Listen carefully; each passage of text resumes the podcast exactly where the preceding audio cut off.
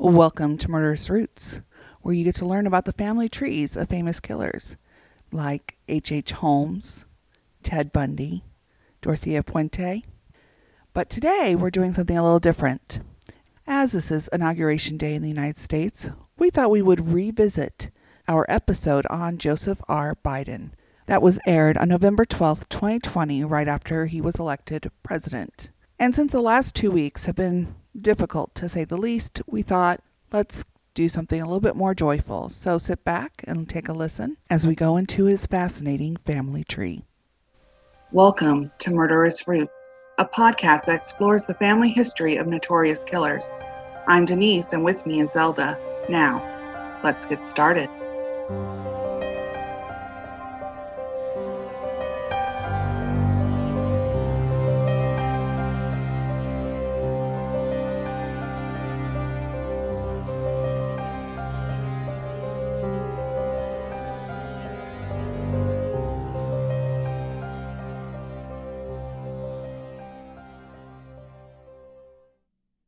Well, hello and welcome to Murderous Roots. This is Denise. And I'm Zelda. Hello. Hello. How are you doing, Miss Zelda? I am over the moon, I have to tell you, Denise, because mm-hmm. oh my gosh, what a historic week we have had. I mean, oh. seriously. And here yes. in Chicago, like people were literally dancing in the streets. I mean, I it video. was amazing to be have this beautiful joyful energy around something political which we have had no joy or or love or anything around politics in 4 years. So well, this yeah, was and, amazing. and when president-elect biden made his first speech as president-elect mm-hmm. my husband and i were struck with peace. I mean just a sense of peace and happiness and joy Mm-hmm. And it's not like he was particularly, ooh, let's be happy, happy, joy, joy. But mm-hmm. he didn't attack us for change. Right. right. I, I felt so attacked and so yelled at for four years. Mm-hmm.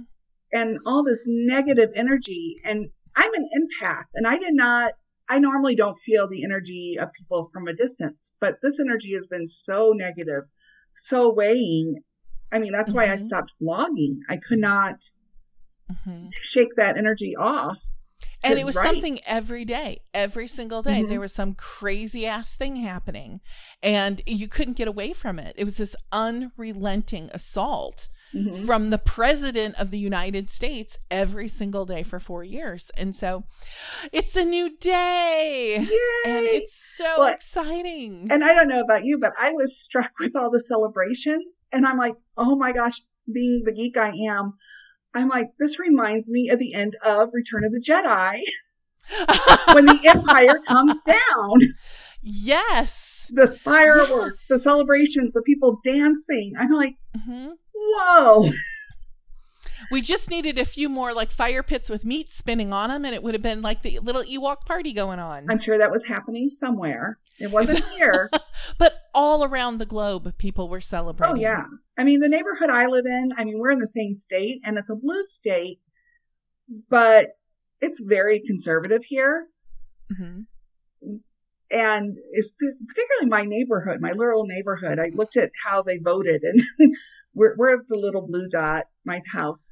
But so it's very red. And I'm just uh-huh. like, oh, so I'm kind of jealous that you got to see all the dancing in person, even though it's from a window. But hmm. I kind of wish I was there so I it could was pretty exciting. Yeah, it was pretty exciting. Well, and this leads us to our topic. Now, normally we cover murders and killers and all sorts of stuff. And we've even covered the Black Dahlia, but she was murdered. So, you know, it kind of fits in the theme. but we decided because we could not focus on regular work this week. I tried. I was I'm so close to the topic that we were done with, but I could not stay focused for all the joy and happiness going around me. I just couldn't. Mm-hmm. So I threw out the idea, or you threw out, I, one of us threw out the idea of doing the, a profile on Joseph Biden, Joseph R. Biden Jr., mm-hmm. our president elect, and learn a little bit more about him and then learn mm-hmm. about his family tree. And I will say normally I do the trees all by hand by myself. Given that we decided this about 36 hours ago, I did not. Um, there's a website and I'll bring it up in a little bit, but I use them to get the basic tree, but I've been doing some of my own research looking for stories and interesting information on his family. Mm-hmm. Now, do you have the story for how he got his middle name?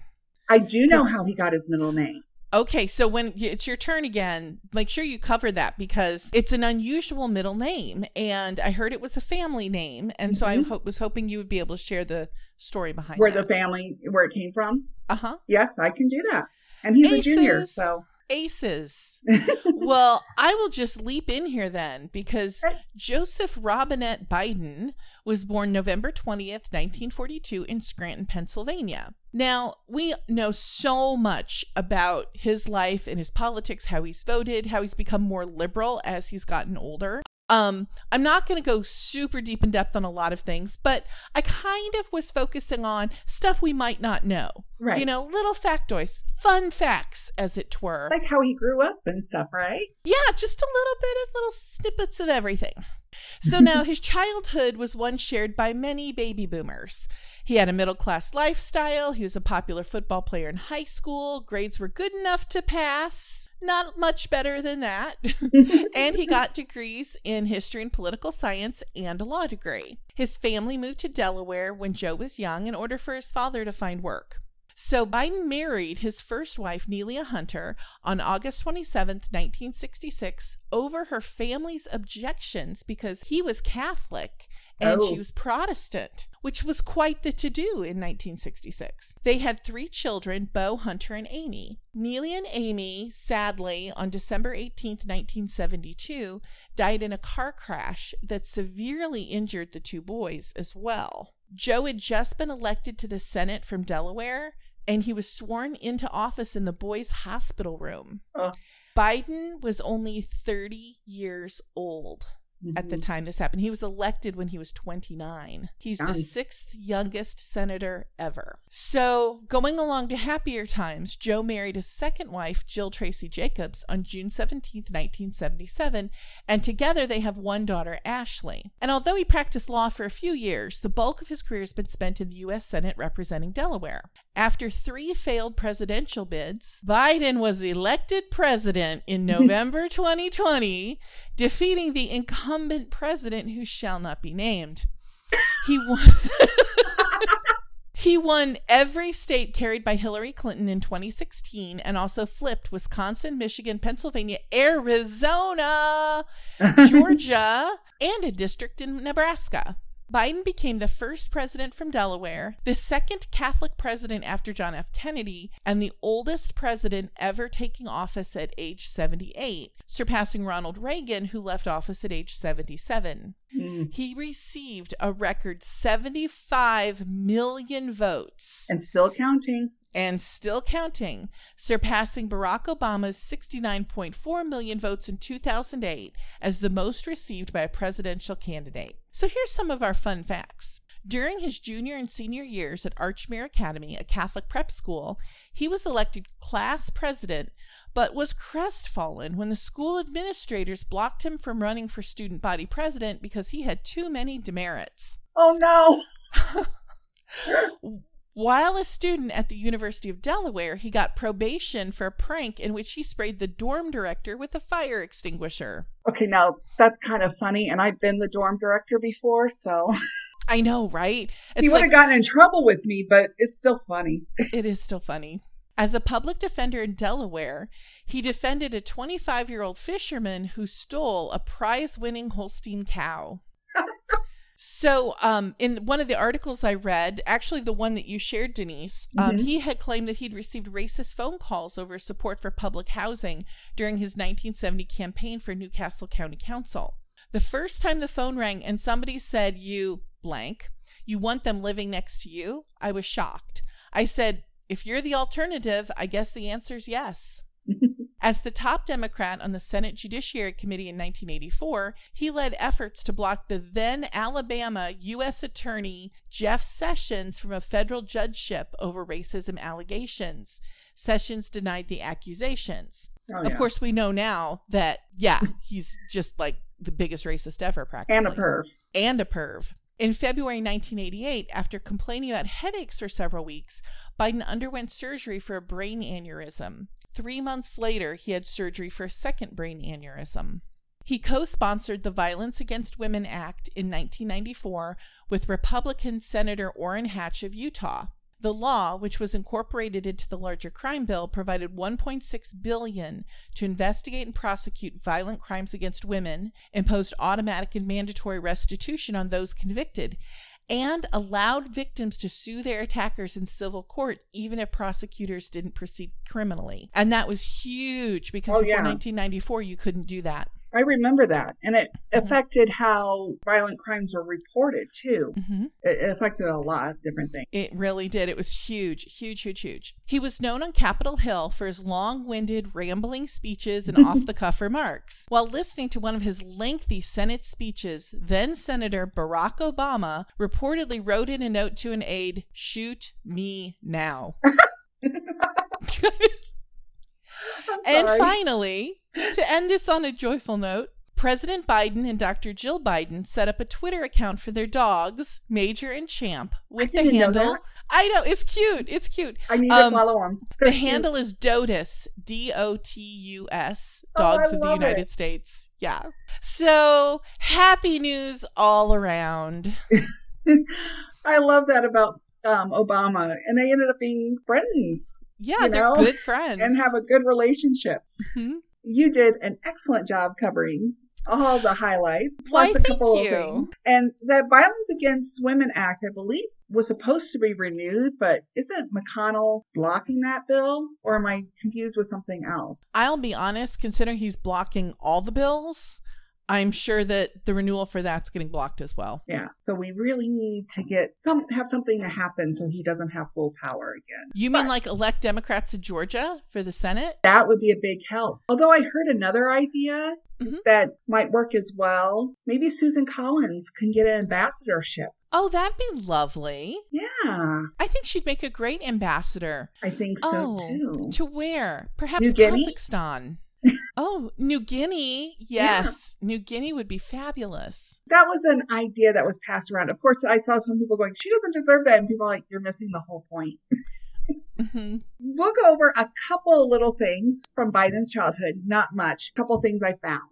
I have his birth announcement, by the way, from the paper, and I will share that on the website. That's exciting. Yes. And another thing is, he used to be a Boy Scout. Oh, how fun. Of course he was. I yeah. saw some newspaper reports like this troop is doing this, and his name would be listed among all the other boys. Oh, that's lovely. He has three siblings, and his of his three siblings, he only has one sister. So two brothers, one sister. His sister was named Mary Valerie. She goes by Valerie Biden Owens now because she married a man by the name of John T. Owens in 1972. Now, what's kind of cool is they got married at the UN Chapel in New York City. Oh, that's cool. Yes, but what I thought was even more awesome is that she has run every campaign her brother has ever run in. Really? Yes, people need to Google her. She is amazing. And her name is Mary Owens? No, well, her first name, she goes by Valerie, her middle name. Okay. So Valerie Biden Owens. And I found this on the Harvard Kennedy School Institute of Politics website. Ted Kaufman, a longtime chief of staff to Senator Biden and now a former U.S. Senator, first met Valerie and Joe during Mr. Biden's 1972 U.S. Senate campaign. Kaufman said, there was no infighting. There was no backstabbing, all of those things that bring down campaigns, because everyone knew there was no getting between Val and Joe. Oh, wow. and That's as cool. Vice President Biden wrote in his autobiography, his trust in his sister is complete. And this is a quote She has been my best friend my entire life. Oh, I love that. I know it made me all, gets me all teary because that's, that's amazing. Now, he does have two younger brothers because Joseph is the oldest of the four siblings Francis, otherwise known as Frank, and James. What's different about them is they like to use the Biden name to advance their own business interest. All right. I can see a brother doing that. Yeah, I'm sure they're fine brothers, but I'm I can imagine that kind of annoys Joe Biden on occasion. I can imagine. Kind of like, uh, was it Billy Carter and Jimmy Carter? Yes, very much the same type of thing. And didn't Roger Clinton try to do some of that stuff with his brother Bill? Oh, for sure. Those brothers, I tell ya. Yeah. Okay, well, we're going to go to his parents. His parents were Catherine Eugenie or Jean Finnegan and Joseph Robinette Biden Sr. Or could it be Jr.? I don't know. Because Joseph Biden Sr. is actually the son of a Joseph Biden. Really? Yes, we'll get to that in a minute. but Joe Biden's father, Sr., was born in November 1915 in Baltimore, Maryland. And what I, I loved this when I found this. Prior to getting married, he was active in the theater community in Scranton. He acted with the Marywood Players and the Footlight Guild, Footlight Guild of Scranton. He even had the lead romantic role in The Masterful Monk that was put on in 1938 with the support of the Diocese of Scranton. Oh my goodness. Mm-hmm. That's fantastic. And you might be wondering how he got his name. So, where did the Robinette come from? I am actually wondering that. It came from his Joseph Robinette's mother. That was her maiden name. Ah. And I've seen that actually a lot in naming of children. Mm-hmm. I've seen that a lot doing genealogy over with lots of different trees where the maiden name of the mother will be incorporated into the name of usually the son, but sometimes even the daughter. That's how Hunter got his name because that was um, his mother's maiden name. Right. And really, Hunter's his middle name too. But and Beau's actual name is Joseph Robinette Biden the 3rd mm-hmm. or was anyhow. Yeah. So Joseph married his wife Catherine Eugenia Finnegan on May 30th, 1941 at St. Paul's Catholic Church in Scranton. And initially they did make their home there and I have their wedding announcement. does and it describe her dress? Yes, it does. And I, I know, love that. I know how much you love wedding announcements. The marriage of Miss Jean Marie Finnegan, daughter of Mr. and Mrs. Ambrose J. Finnegan, to Joseph R. Biden, son of Mr. and Mrs. Joseph H. Biden, took place yesterday morning at 9 o'clock in St. Paul's Church. The Reverend Thomas Manley performed the ceremony and celebrated the nuptial mass which followed. The altar was decorated with white peonies, and Mrs. Rose O'Hara played the wedding music. The bride was given in marriage by her father and wore a gown with white silk jersey bodice, having a sweetheart neckline made of twisted folds of the same material and short sleeves. The bouffant skirt was made of rows of Chantilly lace. Her fingertip length veil of illusion fell from a coronet of lace. She wore pearls and carried white roses, gardenias, and baby's breath. Miss Doris Aww. K. Flanagan was maid of honor and wore the same model gown as the bride in heaven blue silk jersey and Chantilly lace. She wore a matching shoulder length veil of illusion and carried pink sweet peas and blue iris. And then it goes oh on to say that goodness. Yeah, it goes on to say that there was a wedding breakfast for members of the immediate families and out of town guests, followed at Hotel Casey, and then a reception. And I will post that on the website. Oh good. I love wedding announcements. Yes. And I actually have a picture of them cutting the cake. oh yay. It, there was a picture of it that followed with the announcement. Oh, that's lovely. I love that. So, but they did make their home there at first, and then the war starts. Or the war was already going on, I mean, to be honest, but there was work he could get. So they actually moved to Boston, Massachusetts for a time, where he was doing work towards the war. Um, there was a manufacturing job of some sort. And they remained there mm-hmm. for several years. And at one point, in 1947, I found this article and I thought this one might interest you, Zelda, because it's going to come to something a little historical here. And Ooh. so this is an article from the Scranton Tribune from the 5th of May, 1947. Planes to spray DDT through region today.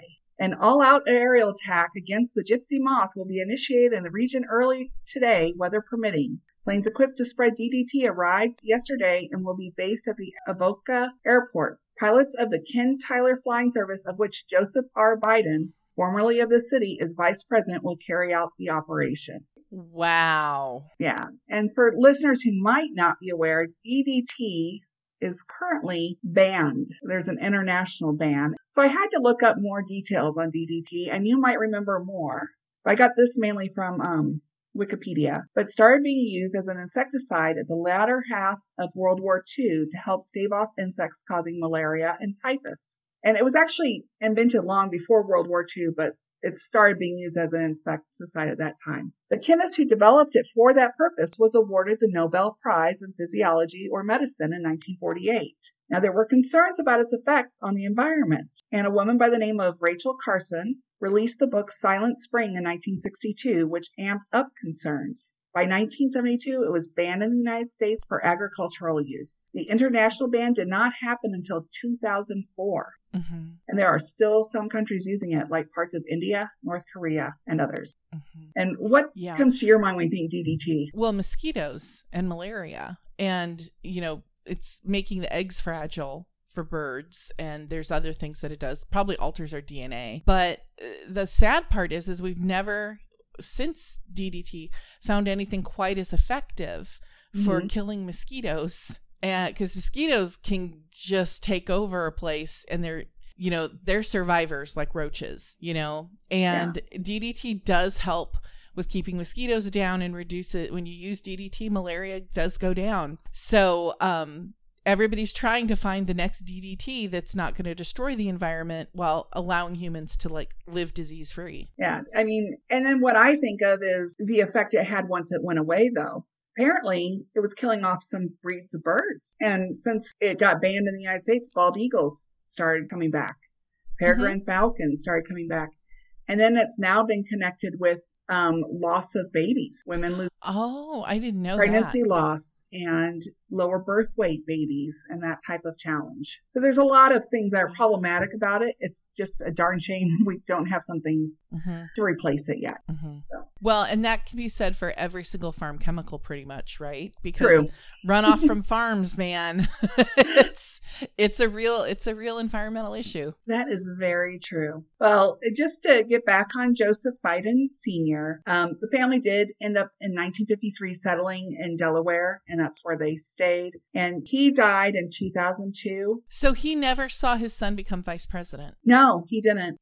Oh. And we'll get to his mother, but um, he missed out on that part. But Biden first ran for president in 1987, so he saw him run for president a few times. and, and from what I understand, he was always very supportive of mm-hmm. Joseph. Mm-hmm. So Joseph Sr.'s father was also a Joseph, Joseph H. Biden. I'm not sure what the H stood for. It might be Henry, but I'm not positive. And he was born in Baltimore, Maryland in June 1893 and he met his wife, likely in Baltimore. They actually got their wedding license on the 27th of November, 1914, according to the Baltimore Sun, where they have a little section listing licenses and stuff. And he married Mary Elizabeth Robinette, and I'm guessing it was probably the next day because the 27th was a Friday. I'm guessing they got married on the Saturday. And Joseph Biden was an executive for American Oil Company.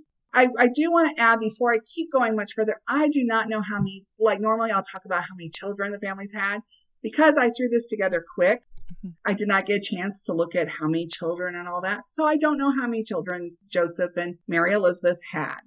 The majority of the tree, the basis of the tree from famouskin.com. It's created by a genealogist who's been published by the name of Rich Hall. And he hmm. had several people going all the time. And I don't think the Biden tree had been updated in a while. So there are some things I will throw in that I found in the last couple days. That's but exciting. I didn't find anything too much on Biden Sr. Um, he died in October 1941, so he would have been 49 years old. So he, he was pretty young. He died before his grandson was born, um, oh our president elect at John Hopkins Hospital. Now, Joseph H. Biden's father was George T. Biden. So this is Joseph Biden, Joe Biden's great grandfather. He was born, he was born, he was born around October 1867 in Baltimore, Maryland. He married a woman by the name of Mary Emily Liddell on the 8th of March, 1889. But then things get a little interesting. So when I'm looking at this website, Famous Kin, it said that they, he believed that George Biden died between 18, 1920 and 1930. Probably because you couldn't find him on the census, or 1910 and 1930, I should say. So I'm going along, I'm looking in the newspapers, and I stumble on the following. Mrs. Mary E. Biden was granted an absolute divorce in the circuit court yesterday from George T. Biden, who abandoned her July 7th, 1912. They were married in March 1889 and have two children, both adults. Wow. He abandoned her. Wow. That happened in 1912. The articles in 1915 in December in the Baltimore Sun. So their divorce was final then. I could not find him in 1920, but I did find him in 1930 where he is living with a family. I don't know how, uh, maybe he was paying rent in Florida. Huh. And he died on January 31st, 1933 in Lakeland, Florida. Wow. Most likely alone because his children, I, he just left his family. Wow. Yeah. I just find that horrifying. then we go to his father was Joseph H. Biden. So they really like the name Joseph in the family. Hmm. oh, and I did notice that. So, like I said, Joe Biden has a brother named Frank. He also has an uncle who was named Frank. Like a lot of the same names will pop up because they tended to name all their kids around the same names. Mm-hmm. Anyhow, Joseph H. Biden, Joe's second great grandfather, was born in September 1828 in Maryland. In um, December 1852 in Baltimore, he married Lydia Ann Randall. Now, in his wife's obituary, he was listed as a prominent commission merchant, and he died in June 1895. Hmm. Now we find the original immigrant for the Biden family. Ooh. And that's Joe's third great grandfather, William Henry Biden. He was born on the 20th of December, 1787 in Huntingdonshire, England. I have no idea when he came to the U.S., but he was here by February 1822 when he got married in Baltimore, Maryland to Mary Elkins. Wow. He died in November 1849 in Maryland. Now, his wife Mary was born to Joseph Elkins and Nancy Fonts in 1801. So he was 14 years, almost 14 years older than his wife. Wow. I hear that was popular then. yeah, but I mean, at least she was 21. Yeah. Or 20. I mean, she wasn't quite 21, but she. Yeah, it's less cringy than when it's like 14 or 15. Right? We've seen that way too many times, especially with that last tree. Mm-hmm. um, she died a few years after he did in 1863 in Baltimore, Maryland. Now, they are both buried in Baltimore at the Loudon Park Cemetery. And they have this huge, beautiful grave marker like oh. it's huge. And I'll put a picture of it on the website, but has all their birth information and everything. Nice. So now we're, I don't know anything more about William Biden or the Biden family specifically, but we'll go to Joe's fourth great grandfather, Mary Elkins' father, Joseph Elkins. He was born the 27th of April, 1776 in Philadelphia, Pennsylvania. Oh my gosh. Are you like geeking out like I was when I saw that? that is so cool. Oh my gosh. I mean, in Philadelphia, where everything happens in 1776, is so cool. And what was married, his na- and what was his name again? Joseph Elkins. Okay, thank you. Mm-hmm. He got married to Nancy Fonts in Baltimore, Maryland in August 1797. But their marriage was short lived, unfortunately, because he died in 1801 in Maryland, making him maybe 25. Oh, wow. Yeah. I'm not quite sure his cause of death. I was unable to find anything in the papers. Okay. Now, Joseph's father, so Joe's fifth great grandfather, was William Elkins. He was born around 1751 in Virginia at some point he either himself or him and his family moved up to Philadelphia and that's where he married Mary Points in January 1774. He died, well, before I get to his death, let me, I found this funny article or ad, I should say. So there are actually some newspapers that exist from that time from Philadelphia. And of course, I don't think I put down the name of the, oh, I did. So I found this in the Pennsylvania Packet on the 26th of December, 1782. And it just made me laugh. So when people would lose things, when people wanted something found, they would put these little ads. And that was like common stuff in the paper. And especially in a big city now like Philadelphia, you wouldn't expect to see that except for in the classifieds. This would end up like even on the, on the front page because that, it was a community newspaper. And I found this came to the pasture of the subscriber on the 15th of August last. One red and white steer, one red and white cow, one dark red cow, one dark red heifer, and one dun cow with a white forehead. The owner may have them again by proving property and paying charges. William Elkins. so apparently all these animals wandered onto his land. Oh, that's funny. And what if somebody's listening from Philadelphia, they might find this entertaining because it has his address as being living in Walnut Street near Fifth Street, which I'm pretty sure nowadays you would not see cows and steers wandering onto your property. Especially at Walnut and Fifth. right?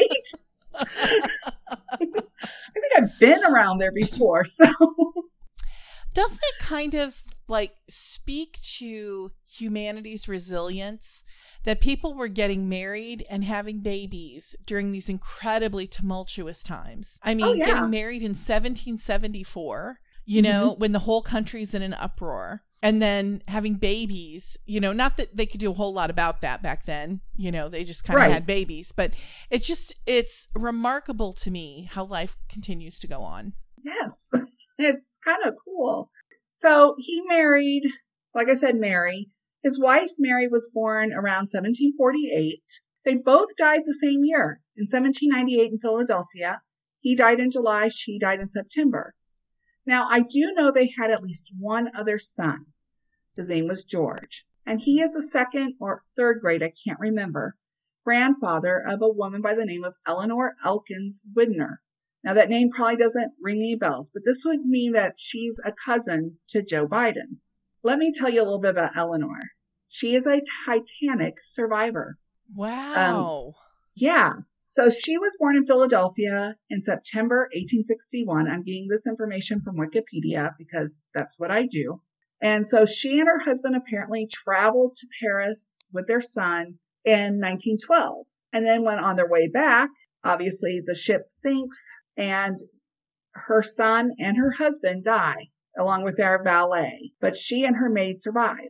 So soon after she gets back and is recovering, she actually donated a lot of the a good portion of money, um, $3.5 million, which today would be worth around 70 million, to Harvard um, for the Harry Elkins Widener Memorial Library. Harry Elkins being her son. Wow. And she also rebuilt the St. Paul's Protestant Episcopal Church in Elkins Park, um, an area near there, and all this stuff. So she did some good work, but she did remarry. Okay. And this is this is why I bring her up because she is kind of an interesting person. I would have loved to meet because she just she's really kind of cool. So she marries this man by the name he's a Harvard professor named Alexander Hamilton Rice Jr. And not only is he a professor, but he's also a surgeon and a noted South American explorer. Oh my. Yes. So they get married in 1915 and apparently she's wore her celebrated string of pearls, which she saved from the Titanic disaster, which according to Wikipedia are worth $750,000. Oh my. Right? And apparently there was a headline saying Explorer weds Titanic widow. Oh my gosh. Right? And she actually went with her new husband on his explorations. Oh, how cool. Right? I mean, apparently she became the first white woman to enter Rio Negro and apparently caused such a, a scandal with everybody and was shocked the natives. They hadn't seen anything like her before. Wow. And then in 1920, she went further up the Amazon than any white woman had penetrated, end quote and the party apparently warded off an attack by savages and killed two cannibals. Wow. So, according to this, now apparently there was a headline that read Explorer Rice denies that he was eaten by cannibals. but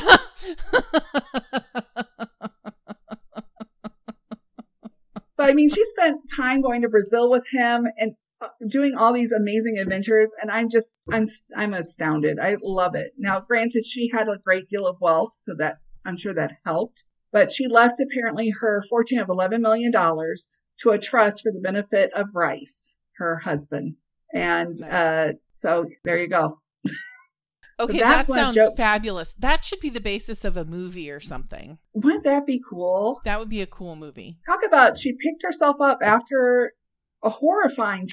I mean, I can't imagine the PTSD that would come from almost drown, you know, the, your ship going yeah. down and then losing your family And she might have been like, "Hey, if I can survive that, I can survive anything."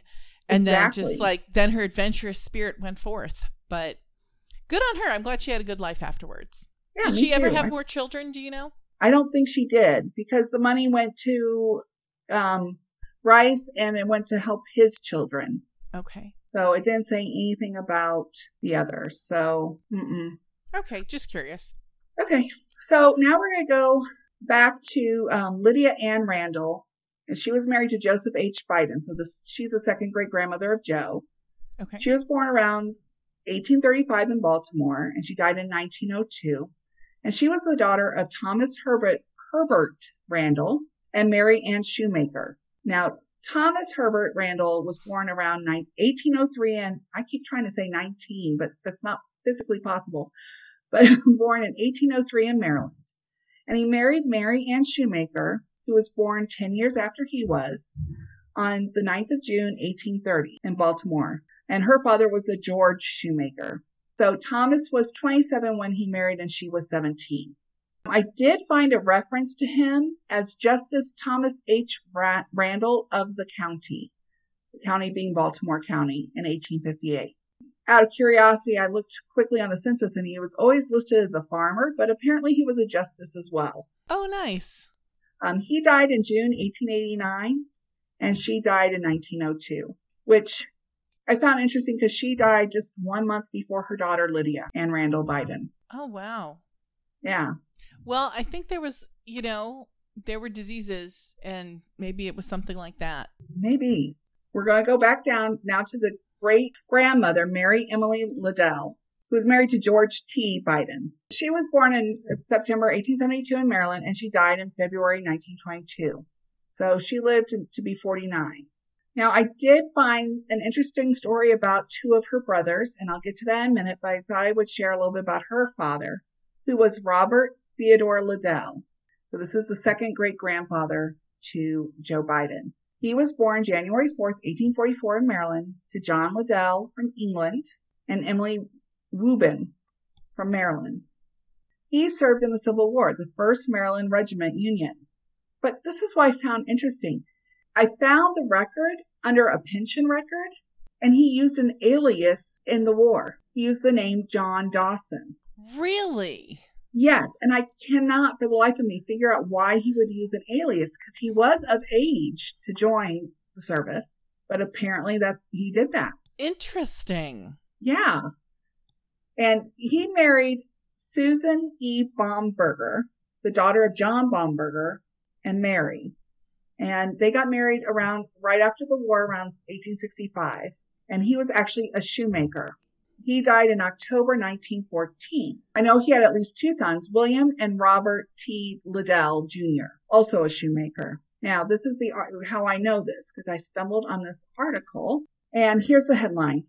Brother denies suicide. The body of the young man who was drowned late Monday night off Meters Park, south side of Spring Gardens, has been identified as that of Robert T. Liddell, a shoemaker, 1829 Summit Place, Northwest Baltimore. A jury of inquest summoned by Coroner James of Mount Winans decided that the young man's death was due to suicide. But his brother William, who claims to have been with him, says he fell overboard accidentally. Brothers went Monday afternoon to one of the shores in the 13th district of Baltimore County to paint a rowboat, and after finishing the work went to Meters Park. William Liddell says that while there they drank freely and his brother fell off the wharf. The drowned man's brother tried to save him but could not.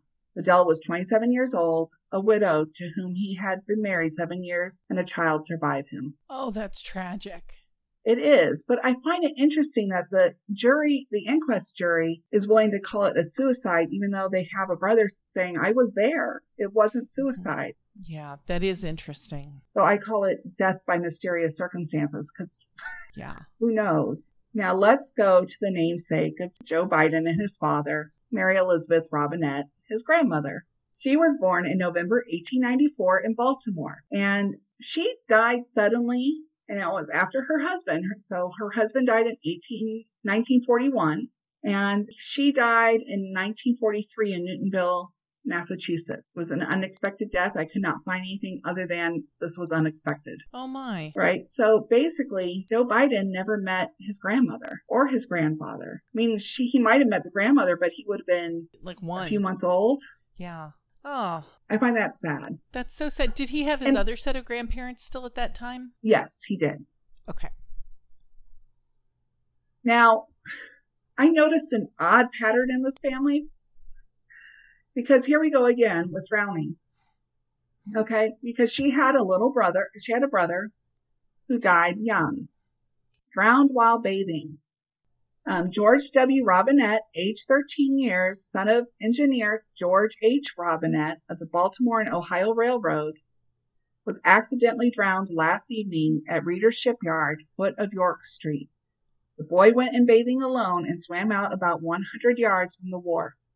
He paddled around for about 15 minutes and then started to return to the shipyard landing. The little fellow battled with the current and soon became exhausted and was carried down with the stream. James Fahey and George Meyer went to the boy's rescue, but were too late. Young Robinette sinking when they were within a few yards of him. About half an hour later, the body was recovered by William Hendricks, who went out in a boat with grappling irons. Dr. Phillips, who was in the neighborhood at the time, worked hard on the body in an endeavor to restore respiration, but life was extinct. The body was taken to the boy's home in the Southern District patrol wagon. Oh my God. Okay, so we need to make sure that Biden stays away from water because Yes. that's the third major water accident in his family. Yes. Wow. And there's been, he's had, I mean, there's lots of accidents in his family. I mean, his wife died of a car accident. I did find that Biden was actually in a car accident when he was 21, but Oh the person gosh. hit him. Mhm. So, I mean, put him in a big buffer. yeah. Who has the bubble wrap duty now? Yes. Thank God for the Secret Service the last how many years? right? And then, you know, then his son, I mean, this family has had its share of tragedy. For sure. Well, Mary Robinette's father was George Hamilton Robinette. So this is Biden's great grandfather. He was born in October 1844 in Maryland. He married Mary A. Hannafy on the 25th of February, 1884 in Salem, West Virginia. Um, he worked as a railroad engineer and he died in April 1914 in Baltimore. Mary died in January 1930 in Baltimore. Now, Mary was the daughter of John and Mary Hannafy.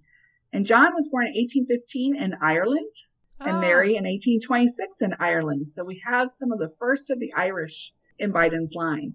And they died, and they both died in 1878 and are buried in West Virginia. Wow.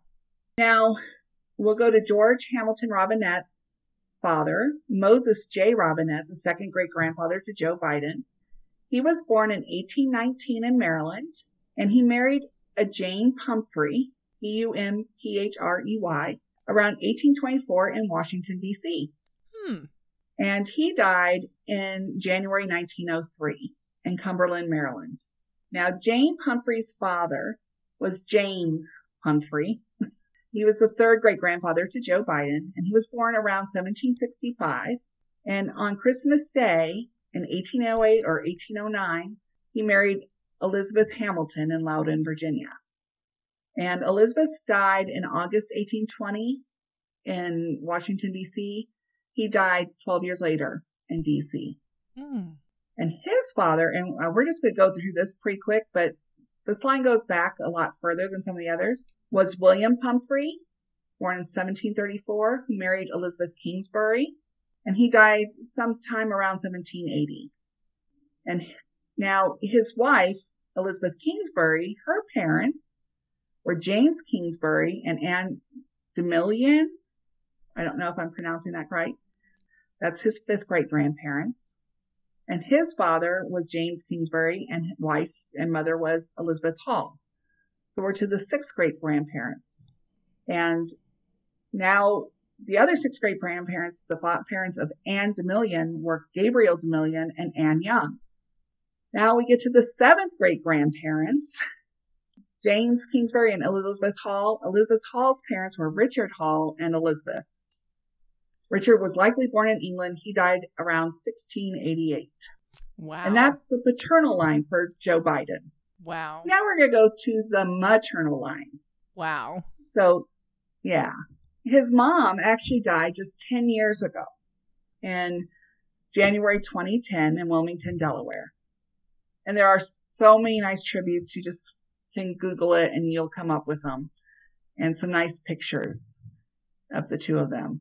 And her name was actually Catherine Eugenia Marie Finnegan, but she went by the name Jean. And Eugenia is spelled like Eugene, but with an IA at the end. But Jean is spelled J E A N, like a girl usually spells it. But her father was Ambrose Joseph Finnegan. So this is Joe Biden's grandfather. And he was born in July 1883 in Olyphant, Lackawanna, Pennsylvania. And Olyphant is not that far from Scranton. He's an interesting guy. And this is your very Catholic side of the family, too. The Bidens really didn't start off Catholic. A lot of them were, when they first came, seemed to be Episcopalian. I saw some Lutherans, not very Catholic at all. But the Finnegans, oh yeah, well, with a name like oh, All Catholic. Ambrose, you got to be Catholic, right? oh yeah. And it's Ambrose Joseph. Oh yeah, there was no help for him. Yeah. He actually went away to college. He left Scranton area and found himself at Santa Clara College in California, where he was a quarterback for the football team. Oh my gosh. Yes. Then in 1905, he's living in San Francisco. I even have his address. So if you're from San Francisco, you can look this up. He lived at 803 Van Ness Avenue. And this is according to the city directory. And back then in city directories, they would have your occupation next to your name and where you worked sometimes. So I know where he worked. He worked as a clerk for a real estate firm, Shainwald, Buckbee and Company. Wow.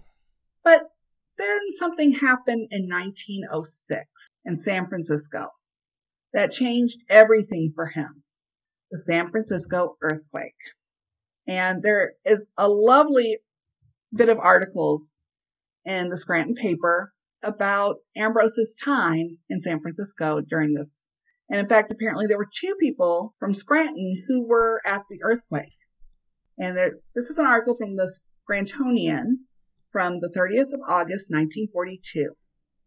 The horrible San Francisco earthquake and conflagration of April 17th to 18th, 1906 forever will live in the minds of two Scrantonians, Ambrose J. Finnegan of the advertising staff of the Scrantonian and the Tribune, and Abraham Rumniak, a tailor with a shop on Mulberry Street. Some 500 persons were killed and property loss was set at $350,000. The first tremblers began early in the morning of the 17th and continued. Then the fire broke out and all but burning the great coastal city off the map. Finnegan was asleep when the first quake occurred. He said it sounded like thunder coming up from the earth. The crashing of buildings and the rumbling set up a terrific, unbelievable noise. Stone buildings, he said, just fell about. The steel skeletons remained upright. The new $7 million city hall was crushed like a gigantic eggshell. Gas and water mains snapped. Fire began in the business district and created a fiery path about four miles long and two miles wide. As the ceiling began to buckle in Finnegan's bedroom, he leaped into the doorway, feeling that that was about the safest place. The first shock lasted 58 seconds, he said, but it felt like a lifetime. There were some 200 other tremblers, each diminishingly destructive. Finnegan made a dash for the street and there learned that most people believed it was the end of the world. The Atlantic Ocean had swept over New York, that fire was consuming the Middle West. Wow. In the light of that, we considered ourselves lucky, he recalled yesterday. Evangelists made capital of the situation. They paraded around with signs, prepare to meet your God. This is the end of the world. Finnegan had lost everything. So when the Red Cross finally had its food stations and clothing depots set up, he found himself enough with enough to eat and some apparel. And then it goes on that um, a native of Scranton, Finnegan was orphaned young and went to California to live. He went through Santa Clara College and has been working in a real estate office, had been working in a real estate office when the earthquake struck. Upon his return to Scranton, he became a surveyor for the Hudson Coal Company, later for the Gas and Water Company, leaving this field for the newspaper business. He went with the Elmira Telegram for three years, and in 1918 with the Scrantonian and its advertising department. So he got he left San Francisco right after all this occurred. Well, I can definitely see why. Wow. Most definitely. Um, so he gets back, and it, it, it's good he did because if he didn't come back, he might not we might might not have a Joe Biden because he meets and marries Geraldine Catherine Blewett. Now, I should say they knew each other already, but I don't know if anything would have happened with them. Um, they got married on the 31st of May, 1909 in Scranton. And I have another lovely wedding announcement. Oh, yay. And it, the, the headline is Senator Blewett's daughter to wed. Yes, there is another senator in the family. Many visitors of prominence from other cities are expected here tomorrow to be present at the wedding of Miss Catherine Geraldine Blewett, youngest daughter of State Senator Edward F. Blewett, and a graduate of St. Mary's Academy, this city, to Ambrose J. Finnegan, a well-known civil engineer and graduate of Santa Clara College. Both of the young people were made orphans by the loss of their respective parents, and both as a consequence were raised in St. Cecilia's Academy, a boarding school in this city. Their attachment began while children, and the marriage is a culmination of their school day friendship. Oh, that's just lovely. Isn't it? Oh my goodness. Now, I find it interesting they're calling her an orphan. Her dad's still alive, but I guess her, when her mother died, it left her alone and he couldn't raise her by himself or something like that. And we'll get to that in a little bit. But yeah, his parents had died by this point. Wow. He died in 1957 in Scranton, Pennsylvania. So that means he was alive for Joe Biden got to know his grandpa. Oh, that's good. And from what I understand, at one point when his father was struggling to get work and those types of things, they actually lived with their grandparents. And so I would imagine it was probably these grandparents. Ambrose Finnegan did have two children to volunteer to serve in World War II. His son John and his son Ambrose Jr. In May 1944, Lieutenant Ambrose J. Finnegan Jr. was reported missing in the Southwest Pacific area. And in the article, it says Lieutenant Finnegan's parents were informed that he has been missing since May 14th while operating between New Guinea and the Admiralty Islands. While serving as an assistant ordnance officer with the 5th Army Air Force, he was cited for unusual qualities on April 27th. He received the Southwest Pacific Theater of Operations ribbon with two presidential citations. And it came out that I don't know if they ever found found him, but he was presumed dead. Oh, God. Never came home. Mm-hmm. Ambrose's father was James Finnegan. So this is Biden's great grandfather. He was born in December 1840 in Ireland, and he was baptized on December 18, 1840 at Lordship, County Louth, um, in Ballymascanlon. Ballymascanlon. I'm probably butchering it if you're Irish. So, do you know how to say that? I don't even know what you're saying. Ballymascallion. It's spelled B A L L Y M A Scanlon. Ballymascanlon Scanlon then. Yeah, Ballymascanlon. Ballymascanlon. So fun. Yeah. so I totally butchered that. So apologies. Uh, anyhow, we need to call up our Irish people and say, "How the yes, hell do you say that?" I, I feel so bad. So he married, and I'm part Irish, but it's so far back. I have no idea what I'm doing. He married Catherine Roche.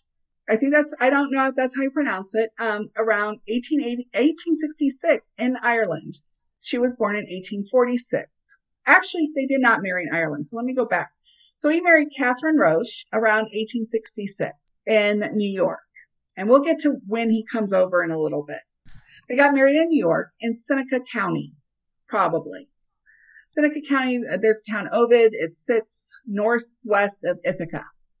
By 1870, they've left Seneca and are now living in Rochester, New York, and James was running a hotel, according to the census. In 1880, they had moved to Lackawanna, Pennsylvania, with their five children Eugene, Jenny, Stephen, John, and Louis. And Ambrose was born a few years later. Sadly, James Finnegan dies in 1895 in Pennsylvania when Ambrose would have been around 14 or 15. Mm. I did not find information on when his mother died, but I would imagine it must have been around the same time if he was considered an orphan. Now, James Finnegan's father, his second great grandfather, oh, Joe's second great grandfather, was Owen Finnegan. He was born 15th of August, 1819 in Ireland, and he married Jane Boyle in 1839. They immigrated to America around 1849. There are so many Owen Finnegans coming over from Ireland at that time because this is the time of the potato famine that I have no idea which one is him. Now, I couldn't find a manifest. If I had a manifest I could have seen a list of some of the kids, I could probably narrowed it down, but without a manifest, I was, it was just too much work to do in a short period of time. Let me just say it. Mm-hmm. And they ended up settling in Ovid, New York, which is in Seneca County. And it's straight south of Lake Ontario by several miles, but I'll give you an idea. But they're living there by 1850. In 1860, Owen was working as a shoemaker. On December, uh, two days before Christmas, 1874, Jane passed away in Seneca County. Hold on. I just found something. Okay. While you were talking, I looked up Owen Finnegan with that birth date Mm-hmm. And I found that Owen Finnegan, a 24 year old shoemaker, had arrived a year earlier on board the SS Isaac Wright. The research somebody else did on Biden, they like wrote a whole article. I'm going to oh, send it to you. That's really it's cool. from an Irish newspaper. Cool. Um, and it it says, um, let's see. According to the research, Ambrose's dad, James Finnegan, arrived in New York on the SS Marchioness of Bute, B U T E, in 1850, with his mother and two younger brothers when he was just seven years old, the family came from Cooley Peninsula in Louth. Wow. This is, oh my gosh, this, it was an Irish newspaper, I guess, that did all of this. And there's like a ton of cool stuff on here. We'll have to share a link to that for everybody. Yeah, I'm going to send you the link right now so mm-hmm. that you mm-hmm. have it. But that just popped up. I was like, wait, maybe somebody else like yeah. you know but and there's so many finnegans you know it's yes. like i didn't hope to find anything at all so well, okay he, i'm emailing he, it to you right now and he they had at least a few other children patrick margaret john and thomas mm-hmm. and i could get the idea of when they came over because i think it was margaret john and thomas were all born in new york and patrick was born in ireland as was um, james so that gave so me, cool. but without a whole lot of time to dig, I'm pretty proud of what I was able to come up with. But that oh my god, amazing. yeah! I mean, you had literally less than two days, right? And you you put this together. That is amazing. Right, and I will say that while the famous Kin website has a lot of this, he did not have the Owen Finnegan information. I stumbled on that on accident. So I was pretty impressed with myself when I'm like, oh, wait, accidentally find stuff. That's how I do my genealogy. That's funny. Um, we're going to go over back down to Ambrose's wife, Geraldine Catherine Blewett. And she was born in January 1886 in Scranton and died in June 1949 in Scranton. So she wasn't as alive as long as Ambrose, so he was left a widower for a while. But Joe Biden probably got to at least know his grandmother a little bit before she passed away. Her father was Edward Francis Blewett, so Joe's great grandfather. And Edward Francis has his own Wikipedia page. Really? Yes. That's fun. Um, he was born January 2nd, 1859 in New Orleans, Louisiana. He married Mary Ellen Stanton around 1879 in Scranton, Pennsylvania. And this man had an interesting life. I, I can't I don't even know where to start. So he was actually the city engineer of Scranton for a time. Then he was chief engineer of Guadalajara, Mexico's sewer and water systems from 1883 to 1893. Oh my gosh. Yes. He was state engineer for the state of Jalisco, Mexico. Is that, I hope I pronounced that right, from 1900 to 1901. In 1903, he founded the Edward F. Gold Mining Company that did silver and gold mining in Montana. Oh my gosh. He was a civil engineer and Pennsylvania state senator from 1907 to 1910. He was only the second Irish Catholic to serve in the Pennsylvania General Assembly. Kind of like his great grandson will be only the second Irish Catholic or Catholic to be president. Wow. Now, he co-founded in 1908, he co-founded the Scranton chapter of the Society of the Friendly Sons of St. Patrick for the Relief of Immigrants from Ireland.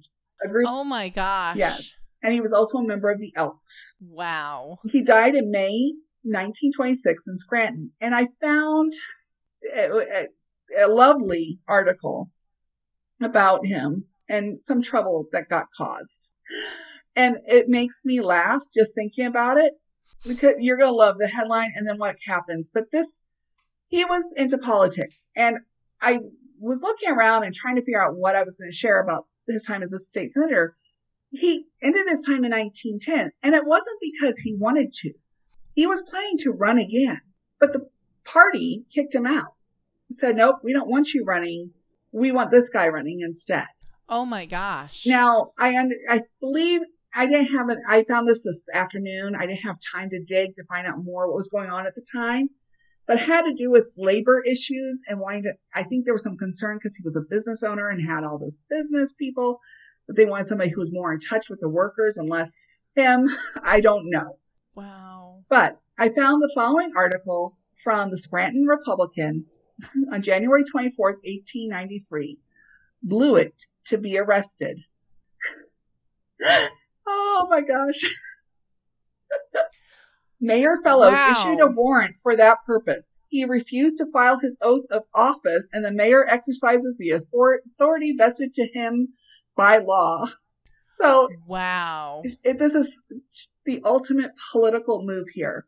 Shortly after 5 o'clock last evening, Mayor Fellows issued an attachment directed to any police officer in the city, authorizing him to arrest city engineer Edward F. Blewitt. The warrant is issued because the city engineer has treated the authority of the mayor with contempt. On Saturday, city engineer Blewitt was served with a subpoena directing him to be present and file his oath of office at the mayor's office at 10 o'clock yesterday morning. Very little attention was paid to the subpoena by the city engineer. He did not deign to answer the communication, and Mayor Fellows resorted to a compulsory process in order to secure the oath. When the city engineer is arrested, he will be taken before the mayor and fined for contempt of court. If he does not pay the fine, he will be committed to jail. Oh my gosh. So basically, wow. he's like, I'm not showing up when he tells me to show up. Wow. And he's like, yeah, no, I got stuff going on. And so there's like these communications between them. And the one, the first one's from the mayor going, Dear sir, I, in reply to your favor of this state, I will say that I have a right to call upon you to furnish me with your oath of office, and it is your duty to comply with my request. And Edward F. Blewitt replied with the following, Dear sir, am unable at the present time to find my oath of office, but if you desire, you may procure a copy from J. Elliott Ross, Esquire. So. Oh my gosh. I don't know if he was ever arrested, but I found that greatly amusing. That's funny. Wow. So, you know, sometimes you got to just say no. wow. Okay. So that's Edward F. or Edward Francis Blewitt, the great grandfather. Well, I thought what he did and the work he did was amazing. And then I stumbled upon his father, Patrick Blewitt. Now, Patrick Blewitt was born the 20th of April in 1832 in Ballina, County Mayo, Ireland. In 1850, he was living in New Orleans, but by 1857, he's in Scranton, Pennsylvania, and he marries Catherine Scanlon. Now, he died in November 1911 in Scranton, and he has the most amazing obituaries ever. There's two. I had to pick between them because they were so good. And it makes you go, oh my gosh, this guy's an overachiever trying to make us all look bad. so, Here it goes. Patrick Blewitt, pioneer mine inspector, has passed away. Born in County Mayo, Ireland in 1833, the son of a civil engineer, so engineering runs on this side of the family, by the way, if you didn't notice. He prepared for college, but an event occurred to change his course from college to the seas as a cabin boy on a ship. The ship on which he sailed caught fire. The crew was rescued, being taken to Liverpool. He shipped again and landed finally in Chile. There he met a family who had relatives in his hometown in Ireland. They offered to adopt him as their son, but he declined, drifted in a vessel to the Hawaiian Islands, visited China and Japan, and landed in America in 1851. I think they have some of the dates a little off, but we're close enough. In the meantime, his father had immigrated from Ireland and had settled in Lackawanna Valley. Here the son also landed and remained for the rest of his days. In 1854, he was working as a draughtsman for the D&H Company, but soon went to Lackawanna County as civil engineer. He married in Scranton and went to Iowa and opened the first coal mine in that state. From Iowa, he went to New Orleans and engaged in railroad building. When the Civil War opened, he went to Brazil and was compelled to remain there until the war closed. In hmm. 1866 or thereabout, he and Sam Stevenson, the father of George H. Stevenson, civil engineer, went to the oil regions in the western part of Pennsylvania and there engaged in railroad engineering, laying out roads to the oil districts. He remained there until 1871. Returning, he was engaged by the Delaware and Hudson Company, but quit that company to become mine inspector. Mine inspecting meant work and constant moving in those days. His district embraced all of Lackawanna County and all of Luzerne County north of Pittston. He remained mine inspector for four full terms and part of the fifth term, or 23 years, acquiring in that time a knowledge of coal measures in this valley, which made him an authority on questions involving that subject. Prior to his becoming mine inspector, he was county surveyor for Luzerne County before Lackawanna was created. He resigned that office to accept the inspectorship it was while he was engineer for Delaware and Hudson that the company abandoned gravity between Scranton and Carbondale. The deceased was the father of 13 children, of whom eight survived. Wow, that boy had hustle. Yes, and he was everywhere. Wow. So, and there's wow, there's another obituary that gets even more detailed, and I'll probably share one or both on the website. Wow. His father, Patrick's father, was Edward Blewitt. He was born in 1805 in Ireland and married Mary Mulderg or Reddington. It's expressed both ways in different places. Probably in Ireland. And they had at least six children John, Mary, Patrick, Thomas, Catherine, and Edward. Can you tell they're Catholic and Irish? Mary was born in 1803 in Ireland and she died between the 1860 and 1870 census. Edward died after June 13, 1870. Now, I found the following from the IrishFamilyHistoryCenter.com about Edward, because apparently he was an engineer in Ireland. Oh, wow. Yeah. And if it wasn't for the potato famine, they might have stayed there and done great work. Mm-hmm. And this is a quote from the website. When the Army engineers of the Ordnance Survey arrived into town, Edward Blewitt applied for a job and was duly hired. His job was surveying, and the experience was to serve him very well down through the years. The Ordnance Survey was an immense, efficient, and meticulous machine systematically plotting each ditch, hill, and stream. Edward spent nearly three years working for them until there was no need of his services, as the work in the area was nearing completion.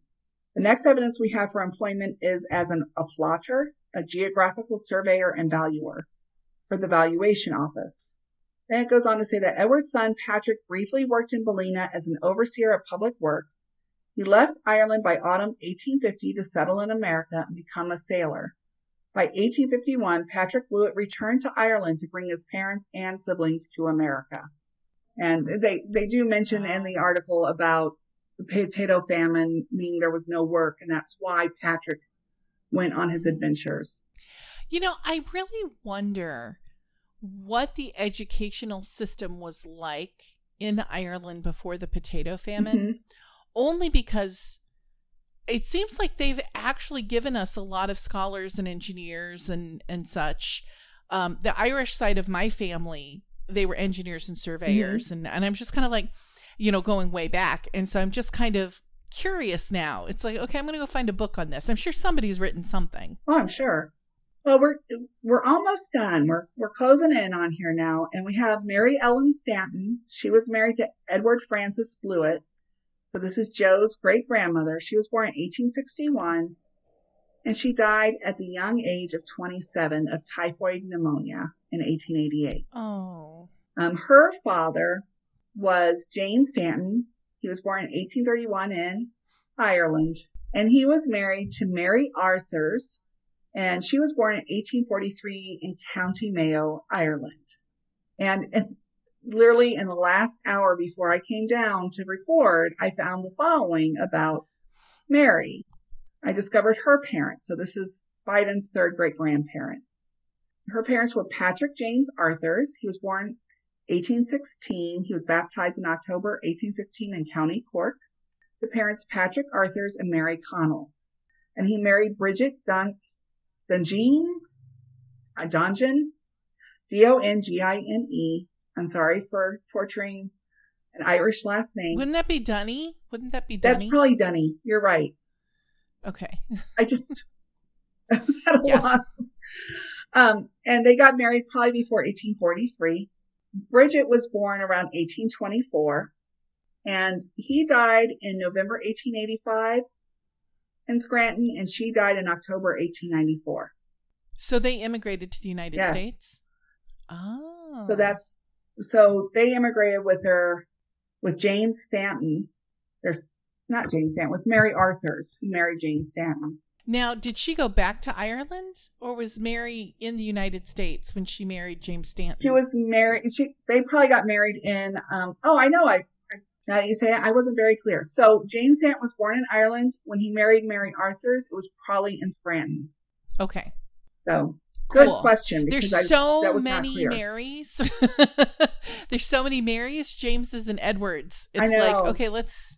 But you know. The only thing is that Mary was born in 1843 and they got married around 1856. Oh. Yeah. That was young. And she was 12 years younger than him. So well, that's uncomfortable. It could be I have a date off mm-hmm. somewhere. Mm-hmm. that's a possibility, or it could be correct. You never know. And that is the family tree, as I was able to get in 36 hours, of Joseph Robinette Biden Jr., our president elect. Yay!